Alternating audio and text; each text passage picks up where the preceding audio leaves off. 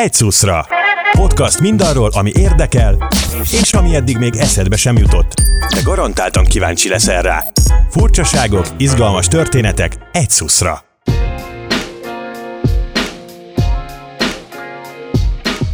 Egy kihalóban lévő szakma egyik utolsó és még nagyon is aktív képviselője, aki majd 50 éve hozza vissza az életet a számoló és írógépekbe. Minden tud ezekről a retro csodákról, szinte csukott szemmel képes meggyógyítani mindenféle szerkezetet, amivel számolni vagy írni lehet. A kezei alatt újjászületnek és régi fényükben pompáznak újra a műtárnak is beillő ritkaságok, értékek. Természetesen gyűjti is ezeket, hiszen a szerelem soha nem múlik el. Márpedig Berecki Zoltán szerelemmel szereti szakmáját és a gépeit.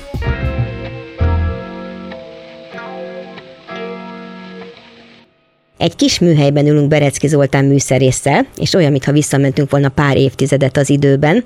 Körülöttünk számológépek, írógépek, ezekhez való alkatrészek, és itt tényleg minden az elmúlt 20. századot idézi, hát velünk együtt sajnos. Ez még egy működő műhely, tehát van, aki idehozza még megjavítatni a számológépét és az írógépét? Igen, van ha nem is napi szinten 8-10-100 darabot, de van.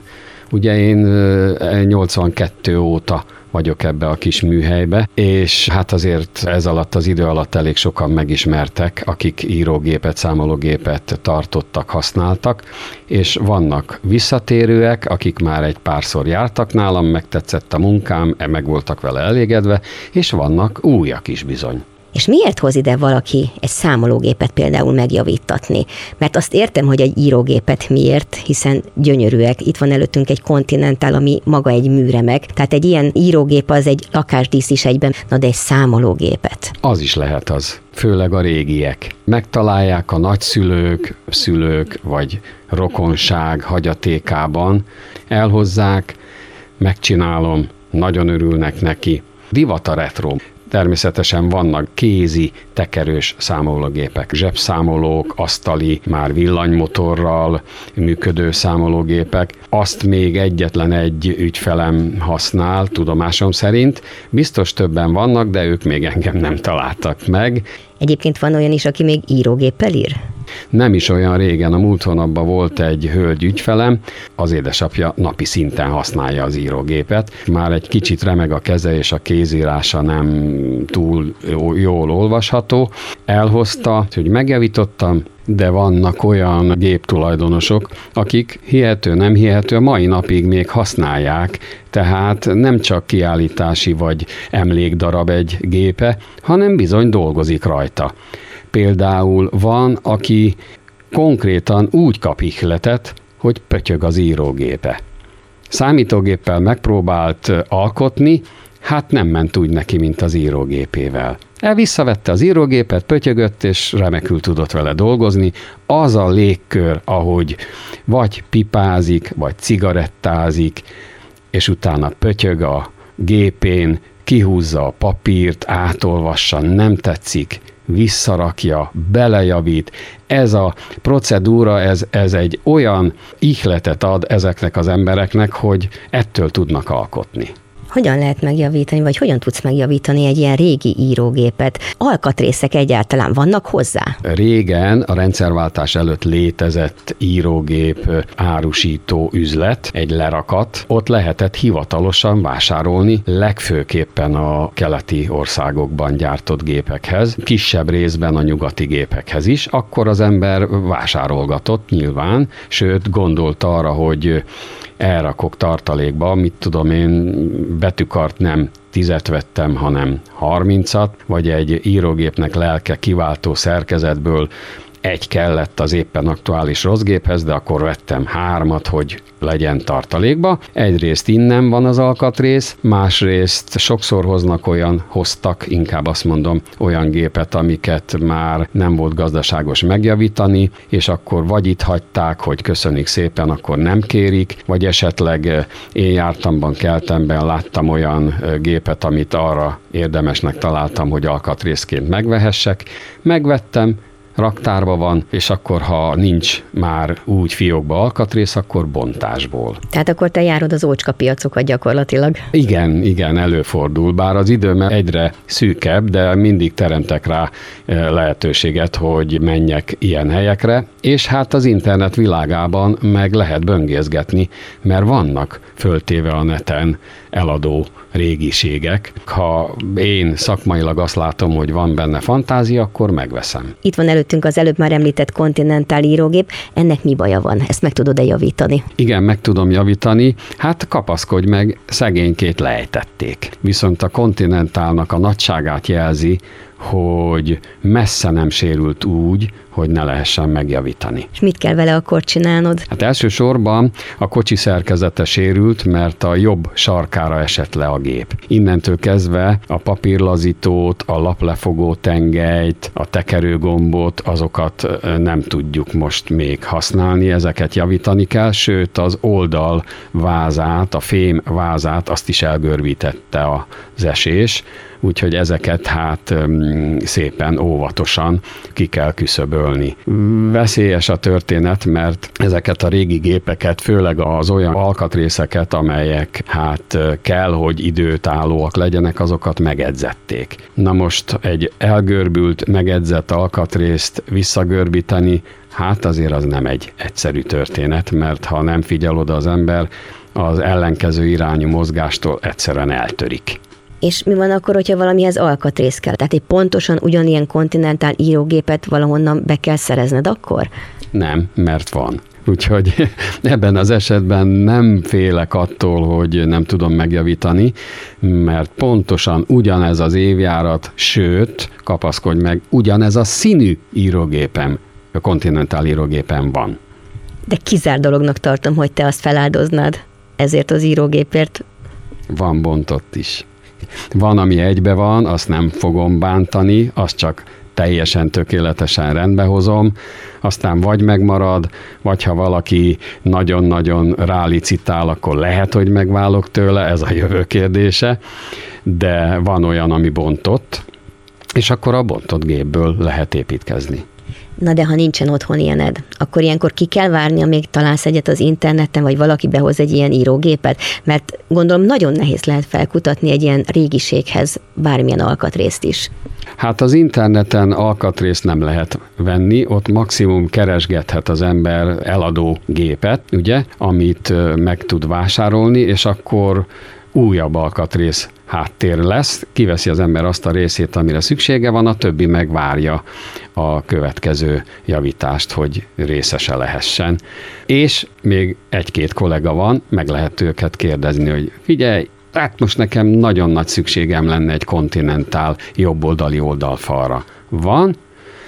Ha van neki, biztos odaadja és akinek ilyen érdekes a szakmája, az érdekes emberekkel is szokott találkozni? Képzeld el, hogy ez alatt a hosszú idő alatt voltak híres ügyfeleim. Például Zsuzska tiszirésznő, Darnyi Tamás úszó, a leghíresebb ügyfelem Gönc Árpád. Két darab írógépe volt, és felváltva mindig egy bizonyos időszakonként elhozta, Berecki úr, kicsit koszos a gép, meg egy kicsit ez van vele, meg az van vele, meg tudja javítani természetesen. Eltelt, tudom én, fél év. Berecki úr, a másik gépemmel is baj van, hozhatom? És hozta, megcsináltam, ez éveken keresztül így működött. Mikor elnök lett, akkor a sofőrjével küldte, még egy párszor, hát sajnos utána aztán már nem küldte. Másik kedves ügyfelem, Képes Gábor, aki a Neumann intézetnek a munkatársa, ő elhozott egy olyan írógépet,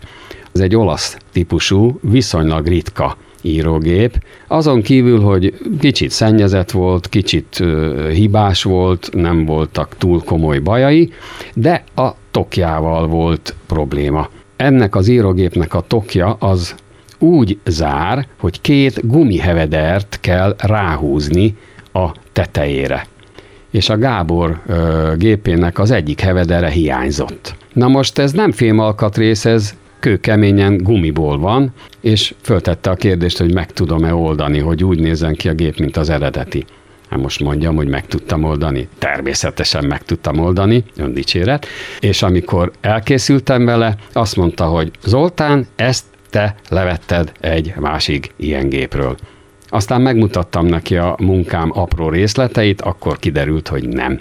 Ez egy kezem által készült ugyanolyan gumiheveder lett. Tehát akkor neked gyakorlatilag sokkal több mindenhez kell értened, mint egyszerűen megjavítani egy írógépet. Ez így van. Tulajdonképpen az írógépet kompletten kell elképzelni, mert vannak sérült burkolatok is, vagy hiányos burkolatok. Mondjuk hiányos burkolat az egyszerűbb, mert ha van raktáron, vagy be tudom szerezni, akkor egyszerűen hozzáadom, de a mindene megvan, csak csúnyán néz ki, az évtizedek folyamán lekopott a sarka, látszik a fém, a festék ugye hiányzik, akkor bizony festeni is tudni kell sőt a gépek márkáit vissza lehet varázsolni. Bármilyen hihetetlen, de Remington emblémát, Continental emblémát, Underwood emblémát szépen mind-mind vissza lehet varázsolni eredeti formába itt ennek a kontinentálnak is? Tehát, hogy ez mintha rá lenne festve a gépre. Ez pontosan így van. Ugye van a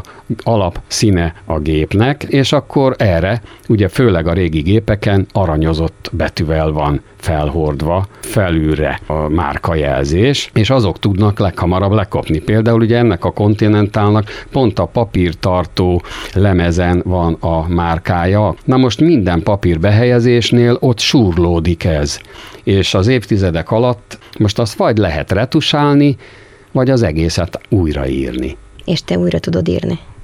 Hát igen, igen olyan élvezettel és szeretettel beszélsz ezekről a gépekről. Jól érzem, hogy te ezeket szeretted? Ez így van. Ez nem csak szerettem, én szeretem is. Mai napig megnyugvást ad nekem, ha egy írógépet vagy egy számológépet javítani kell.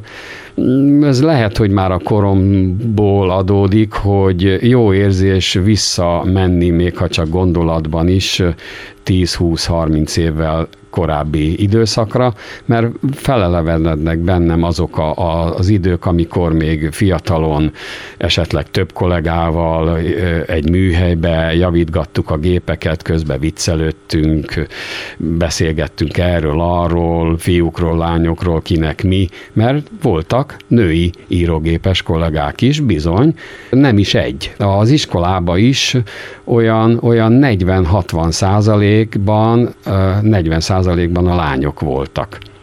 Aztán persze ők hamarabb lemorzsolódtak sajnos, mert ugye férhez mentek, gyereket szültek, nem tudták a szakmát olyan elánnal űzni. Elmentek egy olyan területre, ahol nem kellett ennyire a szakmát figyelni, mert a fejlődés az akkor is folyamatos volt. Ezek a dolgok annyira megnyugtatnak, jó érzéssel töltenek el, úgyhogy a mai napig, ha hoznak munkát, én azt nagyon szívesen vállalom és csinálom. Ha te ennyire szereted ezeket a szerkezeteket, akkor te gyűjtöd is őket, vagy csak javítod? Természetesen gyűjtöm is. Van egy pár kuriózumom, van ö, olyan gép, amiből több is van, abból mondjuk alkatrész is lehet. Aztán van olyan, amit semmiért nem szednék szét, mert olyan szép darab, vagy olyan ritka. És mi az, amit gyűjtesz? Mi szerint gyűjtöd ezeket a gépeket? Az írógépek koránál az öreg írógépnek a száz év és a körüli számít. Egy 30-40 éves írógép nem számít öregnek. Abból rengeteg van még, és az értékük sem olyan, hogy érdemes legyen velük különösebben foglalkozni, ami olyan, olyan második világháború előtti 1900-as környéki, vagy például a Remington típusnak van 1890 környéki gyártású gépe, Na, ezek az igazi kuriózumok. És ezek a gépek mit tudnak? Tudnak annyit, mint a háború utáni gépek? Bizony, tudnak. Sőt, a kicsit tovább fejlesztett 1900-as gépekben már az úgynevezett tabulátor rendszer is megoldott volt. Tehát gyakorlatilag mechanikusan minden tudott, amit mondjuk egy 65-be gyártott Erika, vagy egy Optima. Az előbb azt mondtad, hogy minél régebbi egy gép, annál értékesebb. De vajon csak a kora miatt értékes egy gép, vagy attól is, hogy ki gyártotta? Mind a kettő. A kora az az egyik értékhúzója, nyilván, a másik a gyártója. Vannak olyan géptípusok, amiből manapság már nagyon kevés van, ez emeli az értékét. Nálad mi a legértékesebb gép, és mi az, amit nagyon-nagyon szeretnél, hogyha meg lenne? A Smith Corona gépnek van egy úgynevezett csúszókaros típusa, ami azt jelenti, hogy nem betűkosara van. A billentyű leütésére egymás mellett, illetve két oldalt prizma alakban vannak a betűkarok felfűzve, és amikor leütöm a billentyűt, akkor gyakorlatilag egyenes vonalban üt be a hengerre, attól függ, hogy ugye melyiket ütöm, egymás mellett vannak a betűk szépen. Na, ilyen gépem nincs. Tehát ilyet nagyon szeretnél? Ilyet nagyon szeretnék, így van, és ha egyszer hozzájutnék, azt biztos nem adnám el. Nekem egy 1900 körül gyártott Remingtonom van. Ezeknek a gépeknek az az érdekessége, hogy amikor a Remington elkezdte az írógépet sorozatban gyártani, az még az 1800-as évek végén volt, akkor nem ez a most ismert betűkosaras változatban készültek, hanem függőlegesen körbe voltak a betűkarok fűzve, és a henger került rá, gyakorlatilag vakon írt az, aki gépelt a gépen, mert alulról fölfelé ütöttek a betűkarok és így nem látta, hogy mit ír, csak ha úgy érezte, hogy elütés van, akkor egyszerűen fölemelte a kocsi szerkezetet, úgy volt legyártva a gép, hogy meg lehetett emelni a hengert a kocsival, megnézte a hibát, radírral kiavította, nyomott egy visszaváltó gombot, és újra leütötte azt a betűt, amit szeretett volna, és akkor így ír tovább. A Continental vagy a Remington írógépek, ezek gyakorlatilag olyanok, mint a kocsiban a Rolls-Royce? Így van. Még sok van belőlük, de a mint az imént említettem, a régiek, a, az 1800-as évek vége, 900-as évek eleje, az az kuriózumnak számít, és ha azok rendben vannak rakva, akkor annak van is értéke. Mekkora a te gyűjteményed? Húha, darabszámra, ha beleszámítom a feldolgozatlan gépeket, hát akkor 50 fölött. Feldolgozott gép az kevesebb, mert az egy elég időigényes, és egy elhasználódott, esetleg kopott, hiányos gépet úgy rendbehozni, hogy az tényleg úgy nézzen ki, mint 80 évvel ezelőtt a szalagról, ahogy lefutott, hát ahhoz nagyon sok munkaóra kell. Tudsz még valakiről, akinek ekkora gyűjteménye van? Volt egy pár évvel ezelőtt egy ügyfelem, aki egy számológépet hozott, és neki konkrétan ez a foglalkozása, hogy gyűjt. Minden írógép, minden számológép típust járja az országot, a vidéket, külföldöt, és vásárol és gyűjt. És gondolom, te nagyon irigy voltál. Rettentően, természetesen. De valójában örültem neki, hogy még van olyan ember, aki beleszeretett ebbe a területbe, és áldoz rá nem kevés időt, és nem kevés pénzt is. Akár csak te, hiszen ezt munka mellett csinálod szerelemből, ahogy mondtad. Tulajdonképpen igen,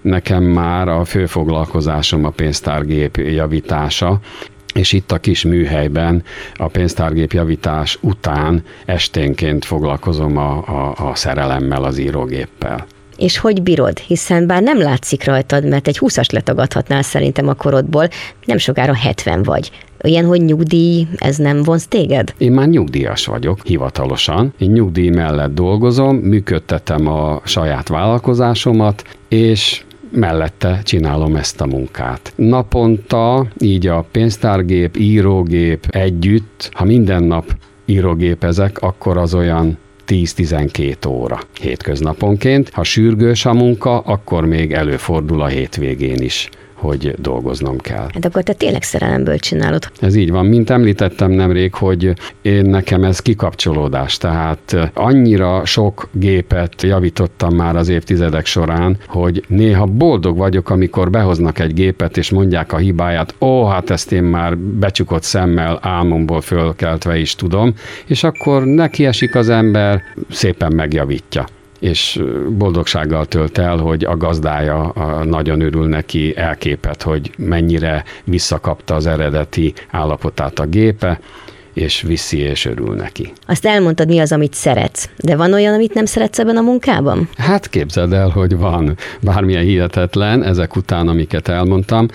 Tulajdonképpen a gépek tisztítása, pontosabban a mosása. Az egy kicsit kényelmetlen munka, mert sokak megrökönyödésére én egy írógépet forró, ultrás vízben mosok ki. Ugye elcsodálkoznak a nem szakemberek, hogy hát egy fém szerkezetet, ami ugye alumíniumból, vasból, részből, egyebekből áll, azt vízben hogy lehet úgy kitisztítani, hogy nem rozsdásodik be. A vas az bizony rendesen tud rozsdásodni. A gépet annyira szét kell szedni, hogy az olyan alkatrészek, amiknek árt a víz, azokat le kell szerelni, egyszerűen le kell szerelni. Na most picit ugrok a technikába, hogyha készen van a gép mosása, és megszáradt, akkor pedig olajos benzinben kell bemártani, hogy a benzinnel az oldott olaj mindenhova befolyjon, innentől kezdve az utókenést meg lehet előzni, csak a nagyon kritikus helyekre kell zsírozni vagy olajozni ezek után. De a mosás mosáshoz és az olajos benzines mosáshoz is szét kell úgy szedni a gépet, hogy akár a benzin, akár az ultrás víz ne ártson. Gondolok itt elsősorban az írógépeknél, mint ennél a kontinentálnál is, ugye a billentyű azt úgy képzeljék el, hogy van egy fém gyűrű, amin van egy üveglap, és az üveglap alatt van papírból a betű. Na most, ha ezt én berakom ultrás vízbe, az simán beázik. Tehát ez azt jelenti, hogy neked szét kell szedned a klaviatúrának az összes betűjét apró darabokra, és utána vissza kell ezt az egészet építened. Ez még nem minden, hogy szét kell szedjem, le kell szedjem. 42 billentyű van általában egy írógépen, egyesével le kell szedni, ugye ebben az esetben van egy gyűrű, van egy üveglap, van egy papír lap, amin a betű van, és van egy alátét, amin a papírbetű ül. Ez négy darab egy gombon, és ezek ugyanúgy koszosak. Na most a gyűrűt is meg lehet tisztítani, az üveglapot is meg lehet tisztítani, a betűt a papírlappal azt vagy ha szép vissza lehet rakni, vagy ki kell cserélni. És van Természetesen, mielőtt megkérdezed, van olyan betűlapom, ahol az új betűket ki tudom vágni, és vissza tudom helyezni az eredeti állapotába. És igen, ezt mind szét kell szedni, kimosni a gépet, utána olajos benzinbe kimosni a gépet, és mikor minden kész, akkor szépen egyesével visszadolgozni őket. Hát ezt tényleg csak szerelemből lehet csinálni. igen, igen, igen, így van az az ember, aki ennyire ért az írógépekhez, sőt, aki ennyire szereti ezeket a gépeket, gondolom a történetükben is otthon van. Nagyjából igen. 1866-ban egy Péter Mitterhofer nevű osztrák emberke alkotott meg egy olyan írógépet, ami már mai értelembe véve írógépnek mondható. Pechére Christopher Latán egy amerikai emberke szabadalmaztatta, és aztán a Remington dobta piacra, úgyhogy ez a Péter Mittelhoffel nem nagyon kapott ebből, de onnan indult el valójában az írógép térhódítása a világban, elsősorban ugye Amerikában, aztán úgy szép lassan-lassan Európában is elkezdték gyártani a gépeket, és nagyon-nagyon gyorsan elterjedt. Kedvenc eszköze lett az irodáknak. Írók, művészemberek, költők szívesen vásárolták, mert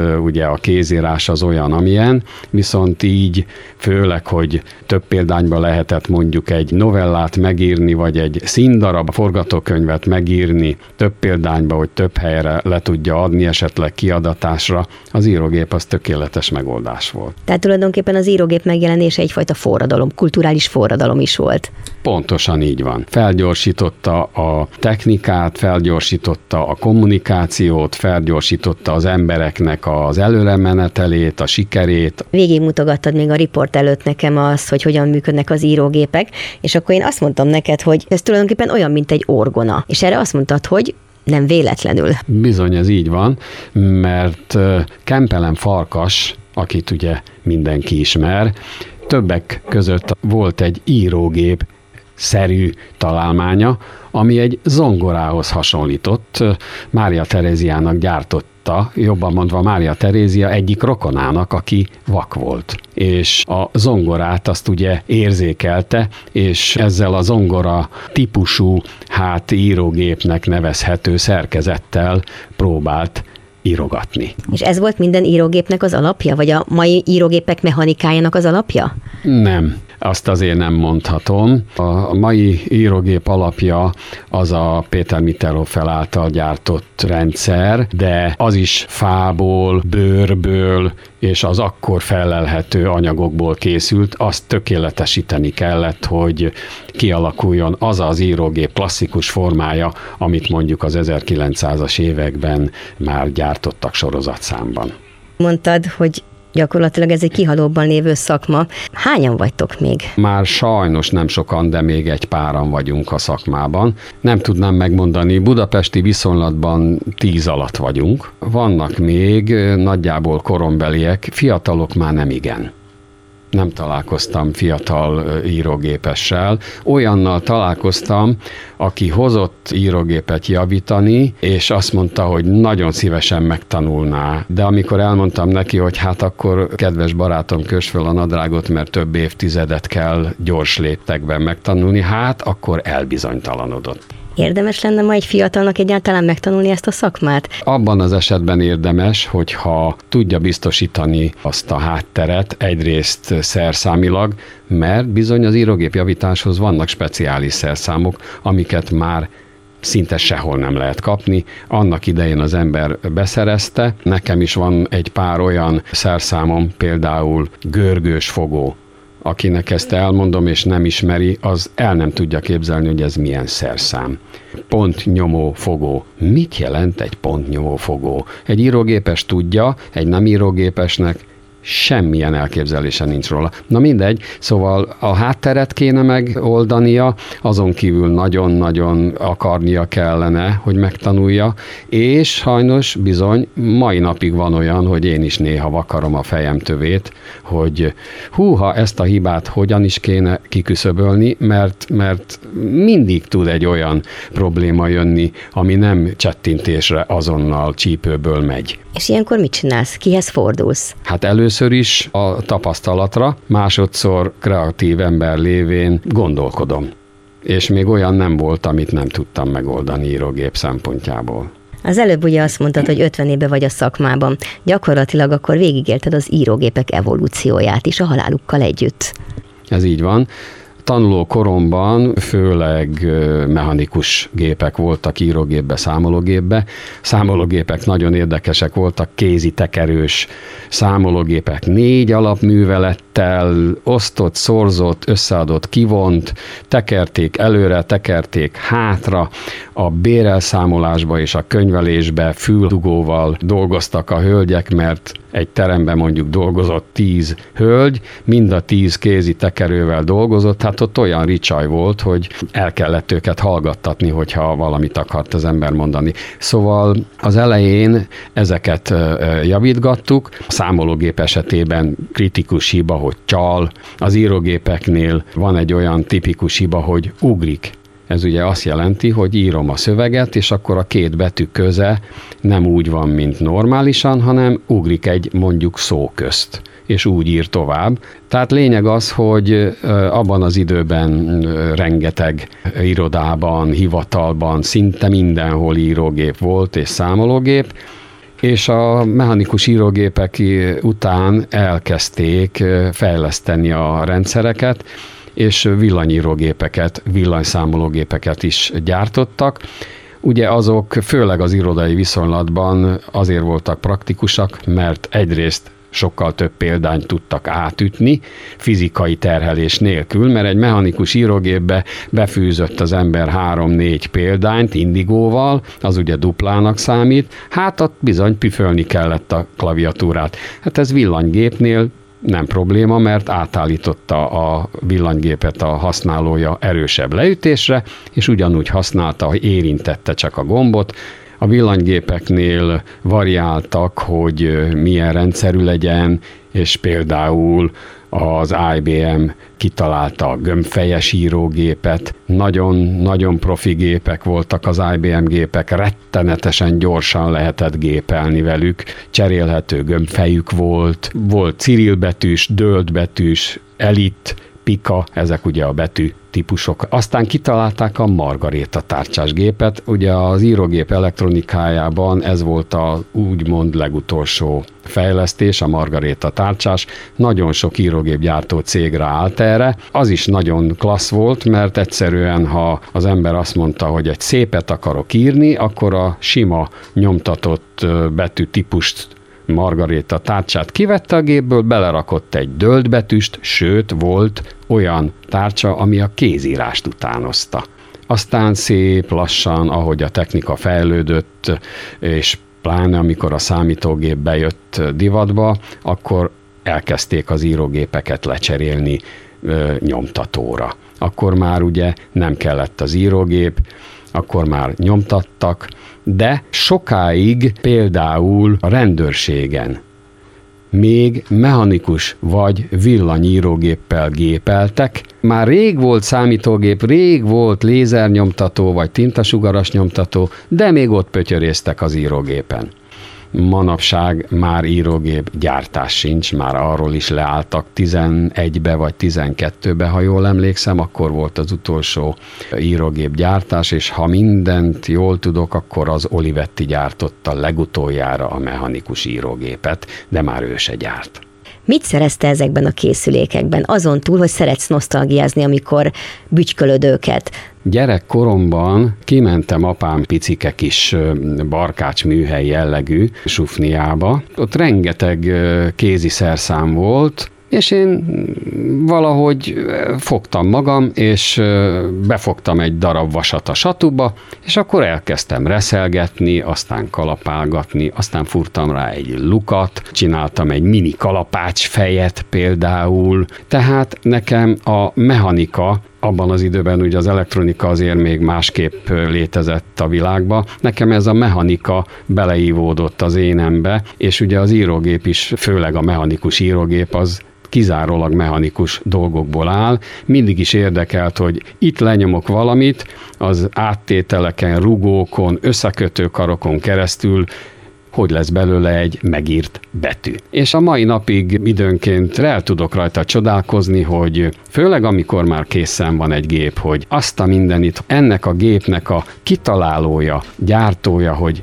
milyen gépekkel gyárthatta le ilyen precízre, pontosra, hogy pont úgy nézzen ki, ahogy kinéz.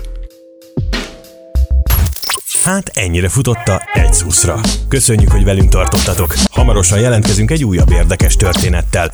Addig is kövessetek minket a Facebookon, a beszélgetéseket keressétek a legnépszerűbb podcast lejátszókon, vagy ha kedvetek tartja, írjatok az egyszuszra gmail.com-ra. Sziasztok!